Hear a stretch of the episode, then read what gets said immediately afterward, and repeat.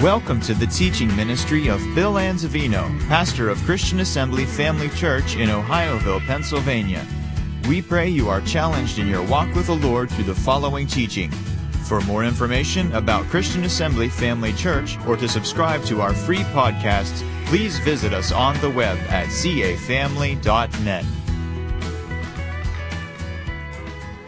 Let's hold your Bible to heaven and say, Thank you, Father, for your holy written word. It's a lamp to my feet and a lamp to my pa- light to my path. Your words are life to me and health to all of my flesh. I have what your word says I have. I am what your word says I am. I can do what your word says I can do. Holy Spirit, anoint my ears to hear, my heart to receive, and my mind to be open to the knowledge of the truth that makes me free. Quicken me according to the word change me from glory to glory. And I boldly say, I will never ever be the same again. In Jesus' name, amen. Praise God. On Wednesday nights, we're talking about uh, some principles of faith, decreeing and declaring the truth of God's Word over our lives, which really opens up an avenue for God to move in a powerful way. Sunday mornings, we've been talking about don't give up. I want to continue along that line of study. Don't give up. This is lesson number four. And just quickly, a quick review of some of the things that we already said. Paul the Apostle had certain goals in mind. He wanted to climb the mountain with God and get all the way to the top. He was not a quitter. He wasn't a camper. He was a climber. And he wanted to know Jesus intimately and personally. He wanted to know the power of his resurrection. He wanted to know the fellowship of his suffering and be conformed to his image and likeness and become that for which Christ sacrificed his life. As far as his attitude was concerned, he said that there's nothing and no one that can stop me from achieving my goal climbing the top of that mountain with God. And then thirdly, we said the game plan was he's got to forget the things behind and focus on the prize of the high calling of God and press forward and walk in the light of what he's already attained and achieved in Christ. And that's what's going to help him get to the goal, which is the top of that mountain. And so God wants all of us to see to it that we continue in our walk with him going upward, not leveling out and uh, just being satisfied with mediocrity, but going upward, rising up to climb to the top of that mountain. So, do we have quitters, campers, or climbers with us today? As we continue our study, I want to read you something that really captured my attention as I was um, in my office studying. And this is something that would really, really, really impact your life when you hear this. I don't know these individuals because I'm not into hip hop. Anybody here in the hip hop? I'm not a rapper and I'm not into hip hop. But if you've heard the name Jahaziel, Christian rapper Jahaziel denounced Christianity three days before Christmas, this past Christmas. Quote, a short while ago, I turned away from 20 years as a professing Christian. I had a good job with a church organization, the house provided by the church, a large social circle of like-minded people, a career in gospel music, a worldwide fan base, a respected reputation, a status within Christian and non-Christian circles, Jahaziel wrote on his Facebook. In 2013, the UK-based rapper told Cross Rhythms he was shying away from fame for the sake of the gospel. Now the tables have turned. The man Rapzilla called one of the most important UK artists in the history of Christian hip hop has not only renounced his faith, He's questioning the foundation Christianity is built on. In the Facebook post, Jahaziel told followers he cannot believe the Bible is the infallible Word of God. He later posted a follow-up for those who were questioning his decision. And here's what he said. You can believe the Bible and its God all you want, but to me he just demands my fear because he cannot earn my respect. I cannot possibly agree that he is love unless I ignore all the men, women, and little children he has slaughtered throughout the entire Bible. But maybe some people's Christian lenses won't allow them to see that. Cool. Mine didn't either for a long time. But I have tasted and seen, and my conclusion is that Christianity, its flawed book, bloodthirsty God, and mythical Savior I have found unsatisfactory and unworthy of my allegiance or worship unless by threatening to kill me if I don't, as Christianity does. when he received uh, comments about that statement, I'm sure those that believe in the once saved, always saved theology and mentality, here's what his response was to that. This was a tweet, January of this year, January 4th this year. Apparently, leaving Christianity means I was never truly a Christian. Hmm. Only those who know me know that's utter, and I can't say the next two words. Let's just say it's garbage. So, in other words, what he was saying was, don't tell me I wasn't saved, and don't tell me I wasn't serving God. But now, I renounce it all. I denounce my faith. I don't believe in Christianity any longer. As we continue our study, I want to talk about climbing above compromise. You know, in this life, you and I are going to be challenged to make decisions all through life. Those decisions we make can align with the will of God for our lives, no matter what the cost. Or the decisions we make can be based on compromise, which means accepting a lower standard than what God really desires for us. As you look in your Bible and study the lives of four Hebrew boys, Daniel, Shadrach, Meshach, and Abednego, and you follow their lives, what you discover is this. They were in a setting that made it very difficult for them to maintain their Christian values, their belief in God. Back then it was Jewish. And if you study their lives, you find out what is true is this. No matter how difficult the circumstances, you can go all the way to the mountaintop with God and in God. Now, just to give you a quick his, little bit of history about Daniel. Daniel was 15 years old when he was taken into Babylonian captivity. Taken out of his home and environment, placed in the Babylonian captivity. At the age of 17, he interpreted the first dream that he interpreted for Nebuchadnezzar.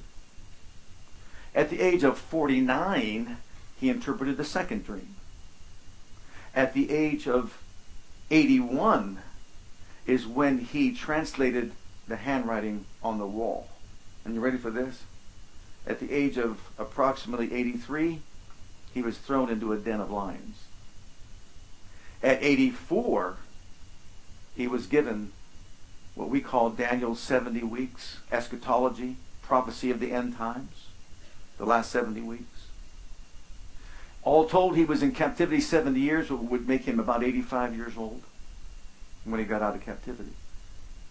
So, we're going to study just a little bit about his life and the other three boys that were there to show us we don't have to compromise no matter how difficult life seems to be. No matter what environment we are in. And so, in Daniel chapter 1, we're going to look at some things. First of all, we're going to talk about the problems. Problem number one is that they found themselves in new surroundings. Daniel chapter 1, verse 1 through 3.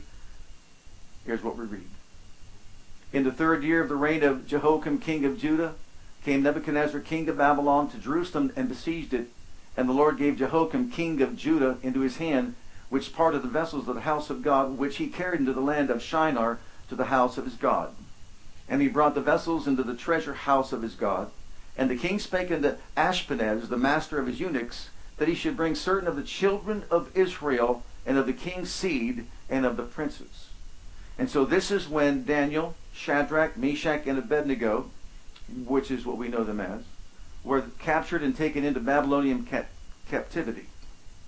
Now, in Jerusalem, they lived in a controlled and protected environment.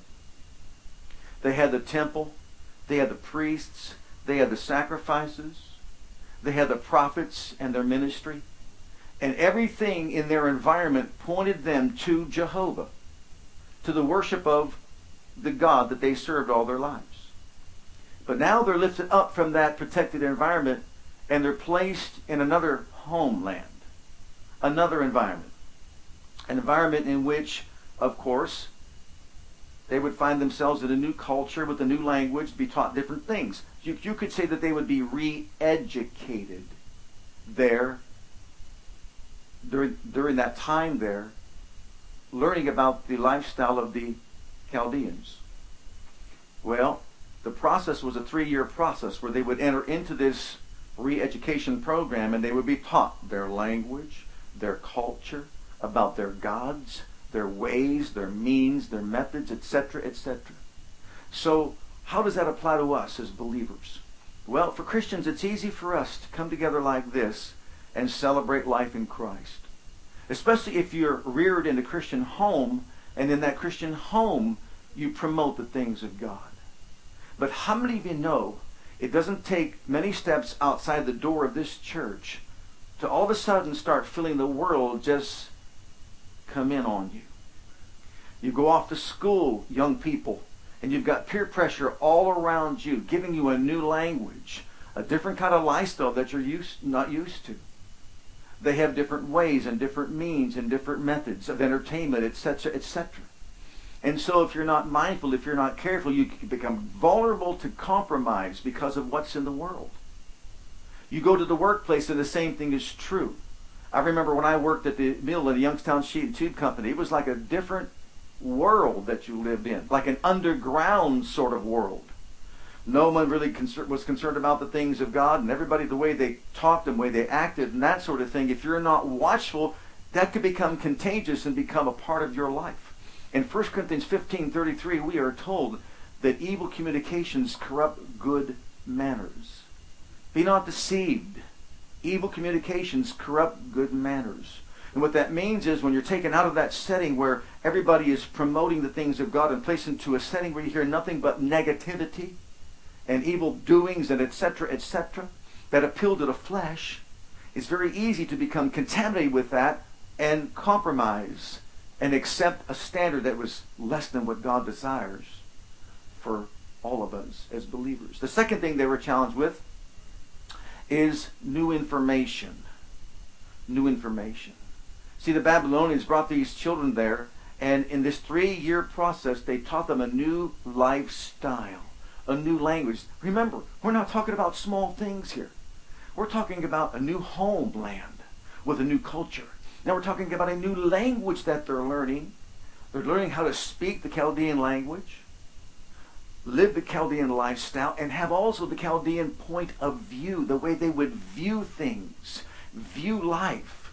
And so for three years, they're in this process where they're going to be taught this new language. And the goal was to get them to forget everything about Jehovah, forget everything about their culture, forget everything about their lifestyle in Jerusalem, and now begin to infiltrate you know their hearts and minds with the teaching of the Chaldeans so they could become one of them. And they took the cream of the crop because they were very much interested in in the sciences in astrology and astro- astronomy. And the list goes on magic and curious arts and all. That's what they were all about.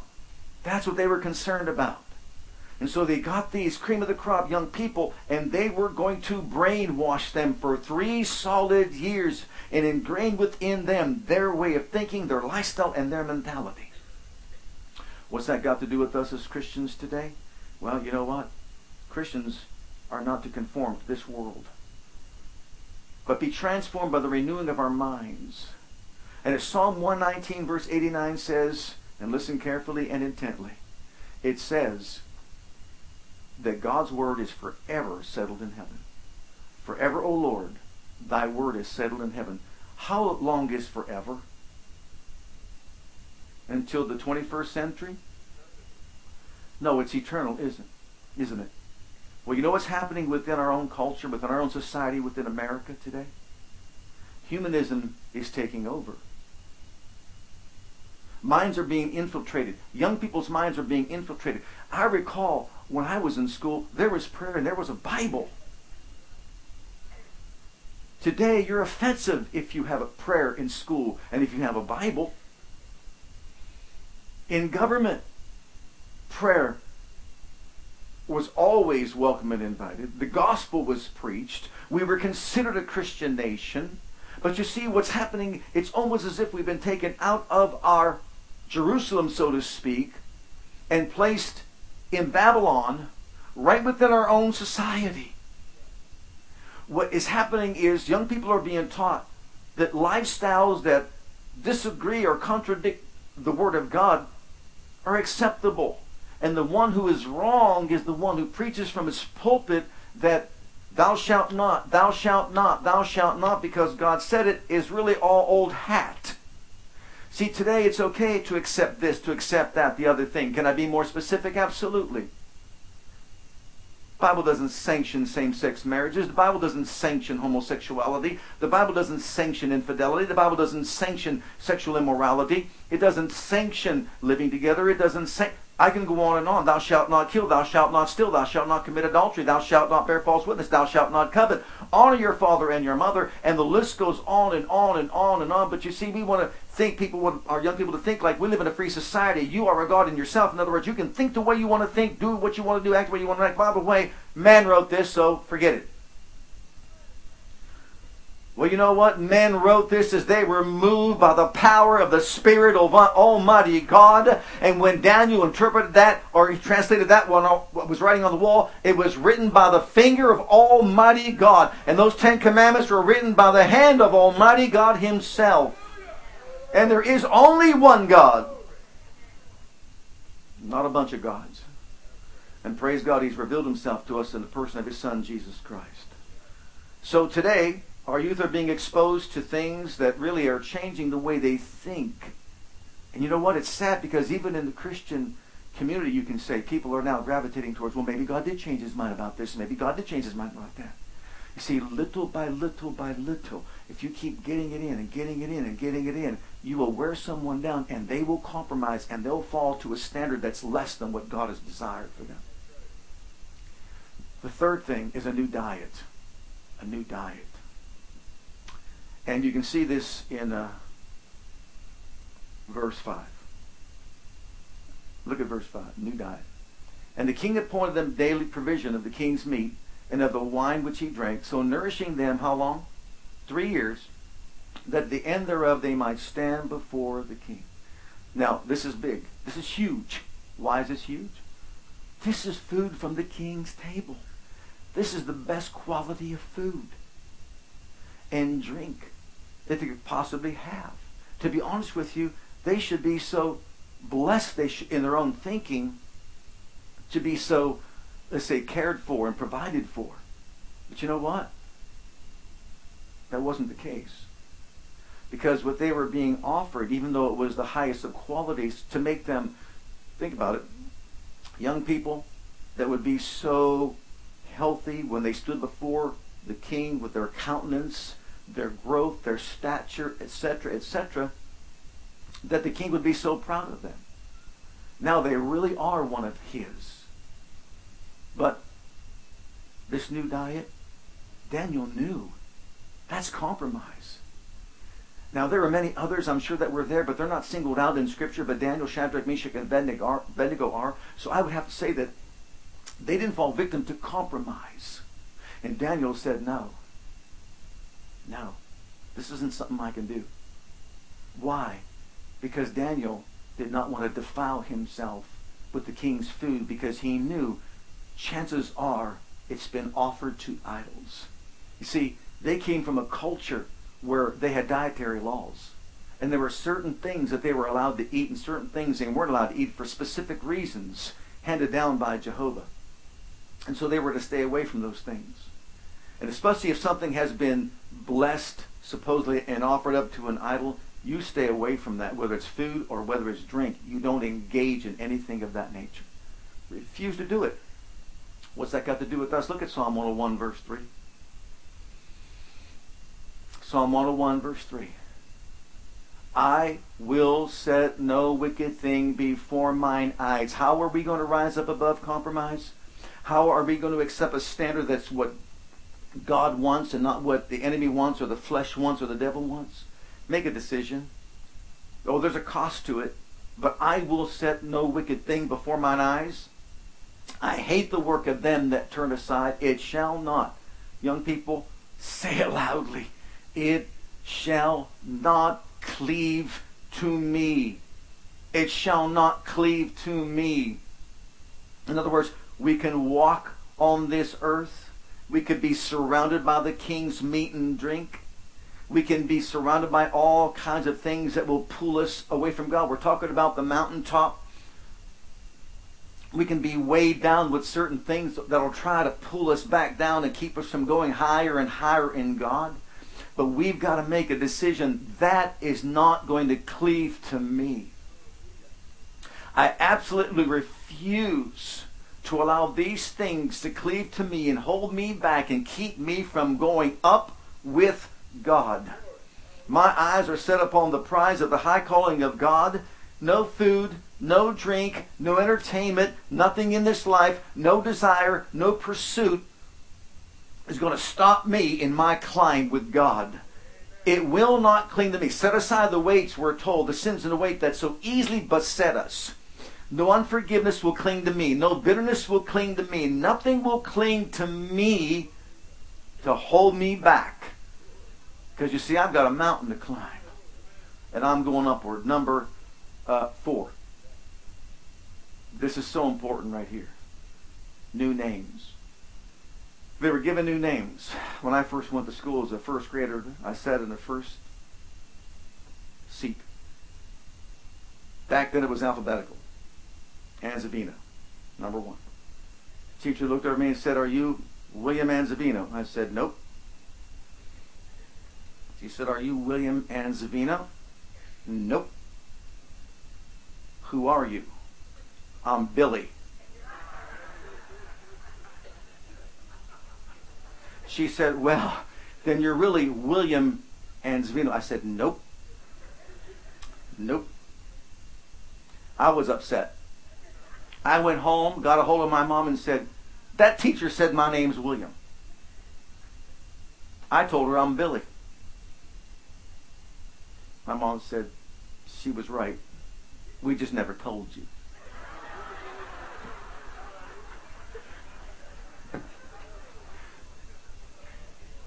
To this day, I, I, probably don't respond to William. Bill, Billy, whatever. But William just never, never sat with me. Just never. I don't know. I've been called Bill, Billy all my life. Well, imagine you're given a new name. Look at Daniel 1, 6 and 7. Look at these verses. Now, among these were the children of Judah Daniel, Hananiah, Mishael, and Azariah unto whom the prince of the eunuchs gave names, for he gave unto Daniel the name Belteshazzar, to Hananiah Shadrach, to Mishael Meshach, and Azariah Abednego. So now their names are changed. In your notes there, I got definition of what the name means, or the meaning of the name. Daniel means God is my refuge. Belteshazzar means uh, Bel will protect. This is a false god. As you can see very subtly what they're doing. New home, new knowledge, new environment, new diet, and now new name. Hananiah means God is gracious. Shadrach means Aku's command. Mishael, who is what God is. Meshach, who is what Aku is. Azariah, the Lord helps. Think about this. Abednego, a servant of Nego. Wow. Now they're being called names that have nothing to do with their God. But they've got names that, in the minds of all these eunuchs, cause them to identify with the false gods of the Chaldeans. So, think about them being in this setting. And think about this intense educational uh, process where they're really being indoctrinated against everything that they knew and embracing all of that. And what's the purpose behind it? To get them to forget everything about their heritage. Young people, listen to me. When you get out of high school, you get out of your home setting, it's like going into Babylon. You might go to college somewhere where the professor has no belief in God whatsoever and try to convince you that he doesn't even exist. You're going to find friends around you that are going to try to get you to compromise your values and your principles and live like them and even though they might say they believe, but does their belief really affect their conduct, their character, their behavior, their attitudes, and their lifestyles? You see, as believers, it's important that we recognize our goal is to identify with Jesus. Our goal is to speak the words of God. Our goal is to think, praise God, the way God wants us to think, and represent the society of heaven on earth. So that when people see us, they don't get into us, we get into them. The darkness doesn't affect us, the light in us affects them. And they're changed by being in our presence. We're not changed by being in their presence. Now, if these uh, young men can be so convicted to overcome all this and not compromise, don't you think in our society we should be able to do even more than what they did? Okay, in 1 John chapter 3, 1 and 2, never forget your name.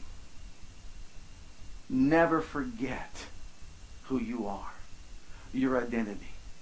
When you sojourn through this life, in 1 John 3, 1 and 2, behold what manner of love the Father hath bestowed upon us that we should be called the sons of God. Therefore the world knows us not because it knew him not, beloved. Now are we the sons of God. It does not yet appear what we shall be. But when we shall see him, we shall be like him. For as he is, so are we in this world. What is that saying to us? You're going to get called a lot of names, I guarantee you, when you stand for Christ. Crazy, Jesus freak, and the list goes on and on and on and on. All those names they want to call us, let them call us every name. I know my name. I'm a son of Almighty God. I'm a child of the King of Kings and Lord of Lords. That's who you are. That's who we are. And praise God, I know what the word says about me. I'm more than a conqueror through him that loves me. I'm an heir of God. I'm a joint heir with Jesus. I've been made more than a conqueror through him. I overcome by his blood and the word of my testimony. I know my identity. I know I'm the righteousness of God in Christ. I know I'm a new creature and a cre- new creation in Christ Jesus. Yes, the world doesn't know us because the world's in Babylon. But praise God, we are in the kingdom of Almighty God. Sons and daughters of the Most High God. The purpose of their hearts, the purpose of their hearts, they had a desire not to be defiled. And this is it. To climb our mountain, we've got to have a desire not to be contaminated, not to be infected or defiled by what's around us in our surroundings. Every single one of us must make a decision. I'm not going to let that hold me back or keep me down. You see, the king could change their home, their surrounding. He could change uh, their knowledge and try to re-educate them. He can change their diet and give them the finest of his food. It didn't matter. He could change their names, but he could not change their hearts. Hallelujah. He couldn't change their hearts. And as a result of not being able to change their hearts, they would not compromise by any degree. Praise God. Thank God. Look at uh, in chapter 1, 8 through 15. Let's read these verses, and I want you to see the stand that these young people took. But Daniel purposed in his heart that he would not defile himself with the portion of the king's meat, nor with the wine which he drank. Therefore he requested the prince of the eunuchs that he might not defile himself. Now I want you to see what he does. God, now God brought Daniel into favor and tender love with the prince of the eunuchs.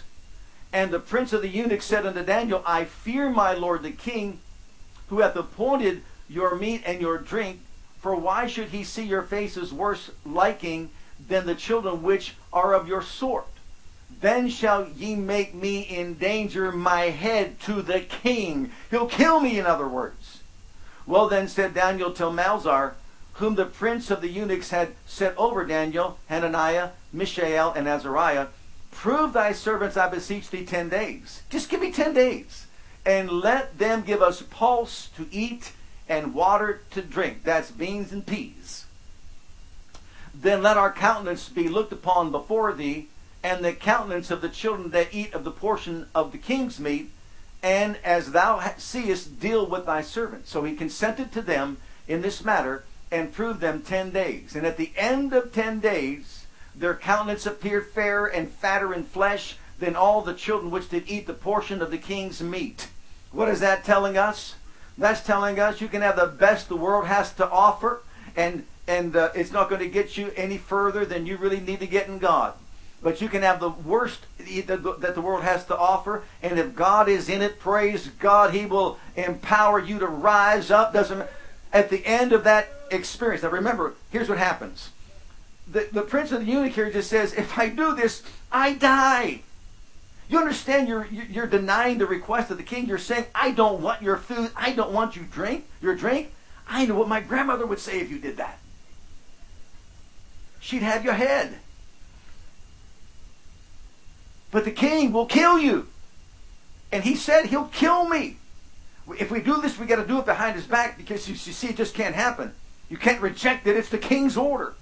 It's for everyone because he wants them fair. He wants them strong and burly and healthy when they stand before him three years from now. He said, Give me 10 days. So the rest of them had the king's meat and drink. They had peas, beans, vegetables, stuff like that, and water only. That was it. And in that period of three years, in that 10 day period, what, what he saw was they were fairer and fatter than even the others. Now, guess what? Pretty shrewd eunuch. He took all the king's meat and drink, and either he sold it, made a profit on it, or he fed it to his own family. But he wasn't going to tell the king what he was doing. Because you see, rejecting a king's order meant death. But it proved out to be true. How does that translate into our lives? The enemy wants you to think that the things you sacrifice for God are fruitless. But I want you to know something. You can give it all up for God, and God will see to it that he takes care of you beyond anything you can possibly imagine. He doesn't need a whole lot to work with. All he needs is your attitude. All he needs is your desire. All he needs is our will to say, you know what, Lord? Feed me water and feed me pulse and I'm yours for the rest of my life. And he says, and I'll take that, I will anoint that, and I will see to it that you are the healthiest person on the planet. They refused to compromise, and they proved that God could make them healthier. Now, these same individuals, you know the story. Shadrach, Meshach, and Abednego, and Daniel as well. You know the story. They were told to compromise or die. Compromise or die young person out there, you might think because you're living for God and you get all this flack from all your peers and all that, you know, that you're just down and, and you, you know, you're just so hard for you to live your Christian life. You and I have no clue what it's like to face persecution for Christ.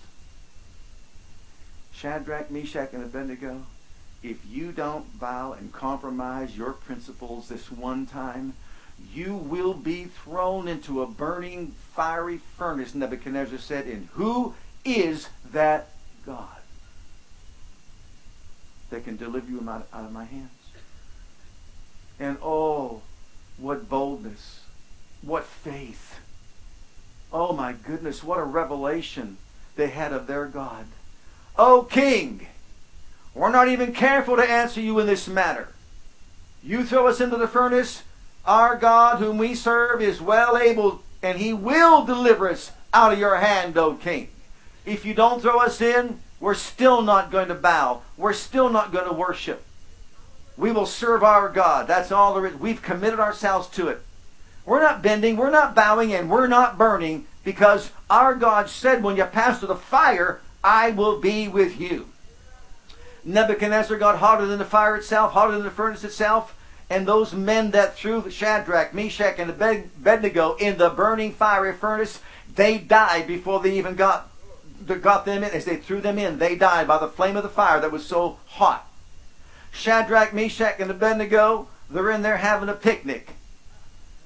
And when Nebuchadnezzar looks inside the furnace opening, he says, I thought we threw three men in there. How come there's four? And the fourth one looks like the Son of God because it was the Son of God, because he was in the furnace, because he acknowledged, he heard, his eyes are upon the righteous, his ears are attentive to their prayers. And when he heard them say, We will not bend, bow, or burn, God said, I'm on the scene right now. I want you to know, young person, don't compromise your faith, don't compromise your principles, don't compromise your walk with God. Walk with God, and when you're in the fire, he'll show up.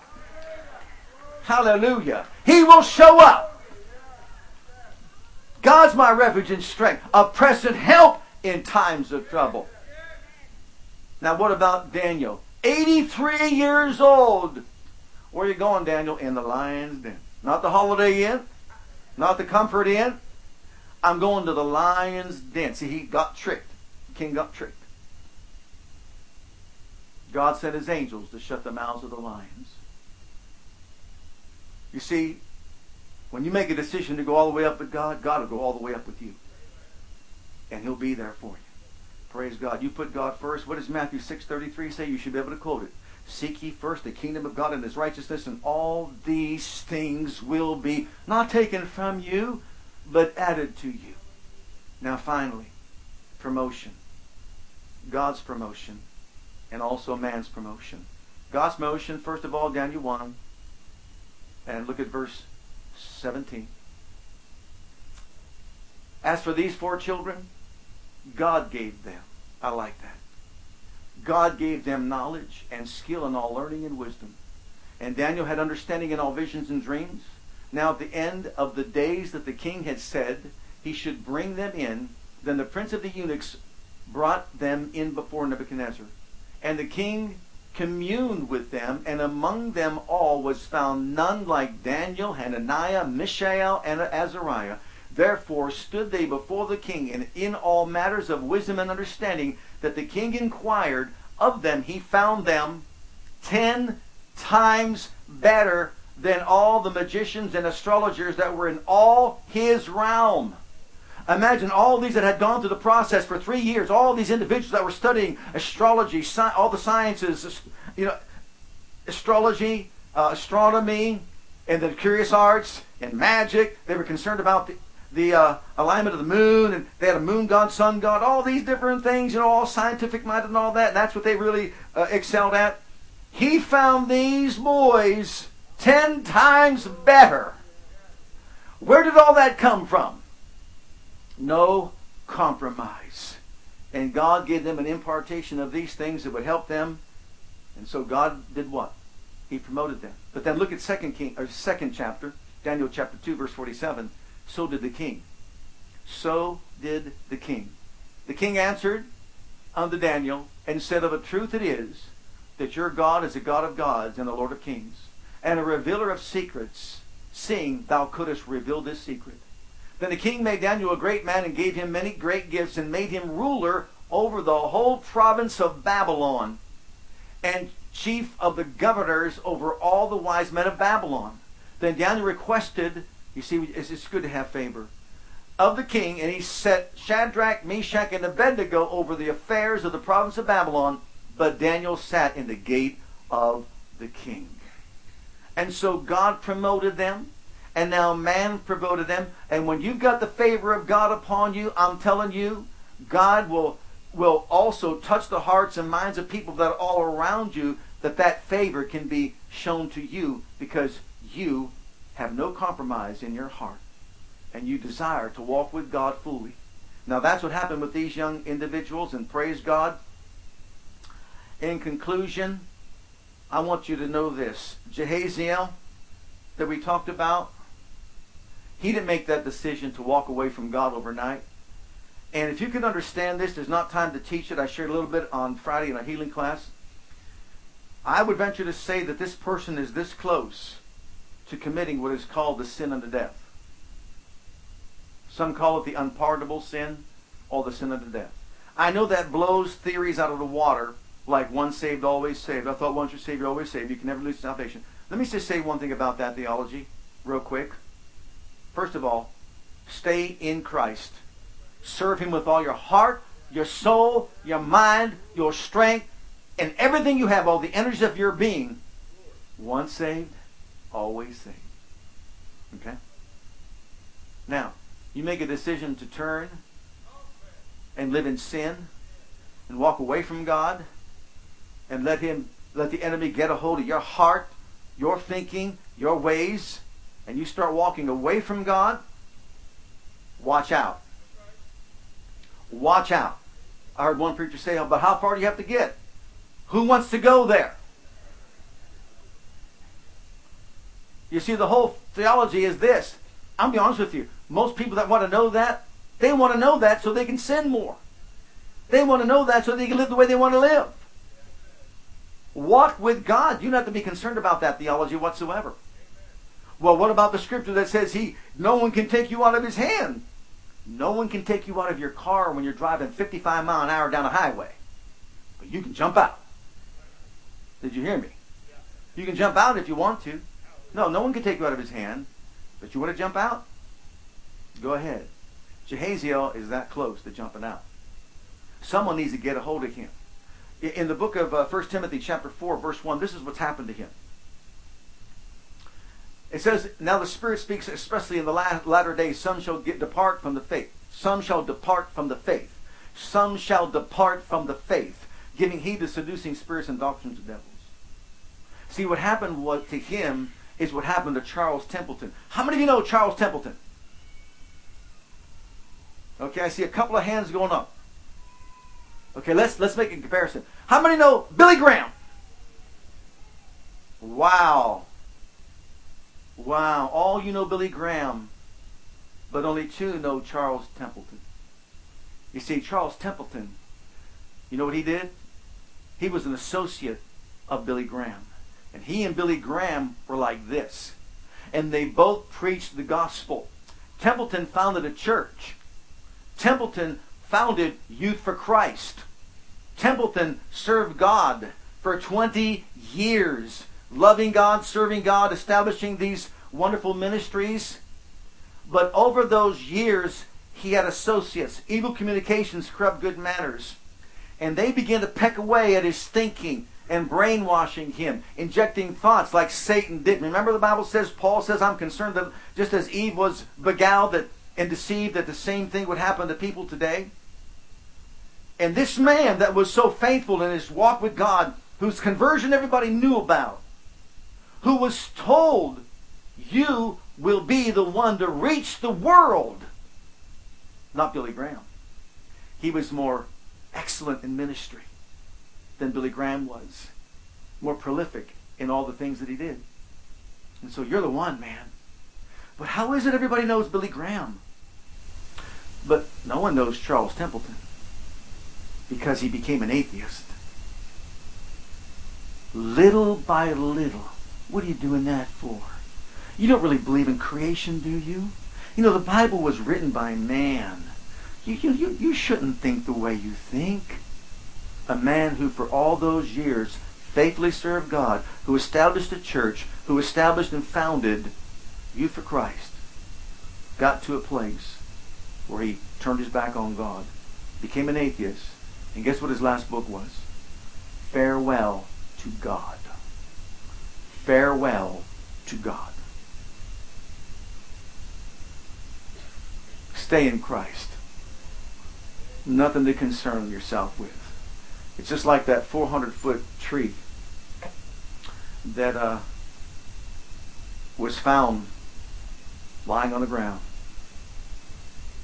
Couldn't understand why it happened until the investigators went in and they found that there were beetles that set up their nests and went in and ate it from the inside. And this tall, stately tree was down. You see, little by little, things began to deteriorate. It starts with not going to church. It starts with not reading my Bible. It goes over to no longer a productive prayer life. And then hanging out with individuals that don't really serve God and getting involved in doing the things that they do. Little by little by little by little. You see, you you climb the mountain and you've got all of a sudden this pull pulling you back down. Young people, be aware of it. Recognize it do something about it. If you found yourself listening to this message today, and you can identify some compromise in your life. You used to speak the word over your life, but you don't do it anymore. You used to be faithful in prayer, but you don't do it much anymore. You used to study your Bible, but you don't do it much anymore. You used to go to church, but now you kind of shy away from that. And I don't believe in preaching a whole lot of that to, to you because you're here. But you get my point? Repent. Repent.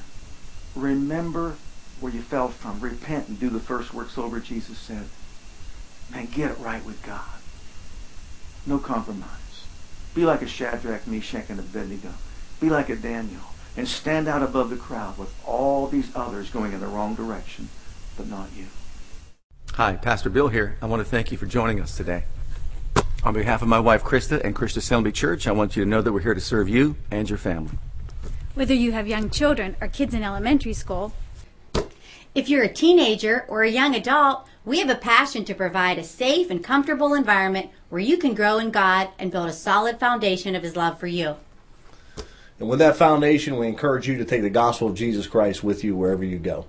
It is our heart at Christian Assembly to be an outreach, to be the hand of God toward Jerusalem, Judea, Samaria, and the uttermost parts of the world. We want to join as the body of Christ to make one last trumpet call before the final trumpet sound, and through a life of worship, bring in a harvest of people. With whatever gifts God has given you, we want you to be free to share those gifts and talents. Life is most fulfilled when we share God's love with others. And in all that we do, we want to demonstrate the power of the name of Jesus to the world through a ministry of excellence to God first and then also to you. So, whatever the situation, wherever you are, whatever you're going through, I want you to know that we love you and God loves you and has a wonderful plan for your life. And that plan begins by making Jesus the Lord and the Savior of your life. And if you've never made that decision yet, I'd like to invite you to pray a simple prayer with me. And if you will, Jesus will become your Savior and your Lord. Just repeat after me this prayer Heavenly Father, I come to you just as I am. And I believe with all my heart that Jesus died for my sins and was raised from the dead for me. I open the door of my heart. I call upon the name of the Lord. Lord Jesus, come into my heart. I now accept you and receive you as my personal Savior and Lord. Heavenly Father, I have called on the name of Jesus. I'm now your child. In Jesus' name, amen. Now, if you prayed that prayer with me, I encourage you to get into a good Bible based church where you can learn to grow in your Christian faith and experience. God bless.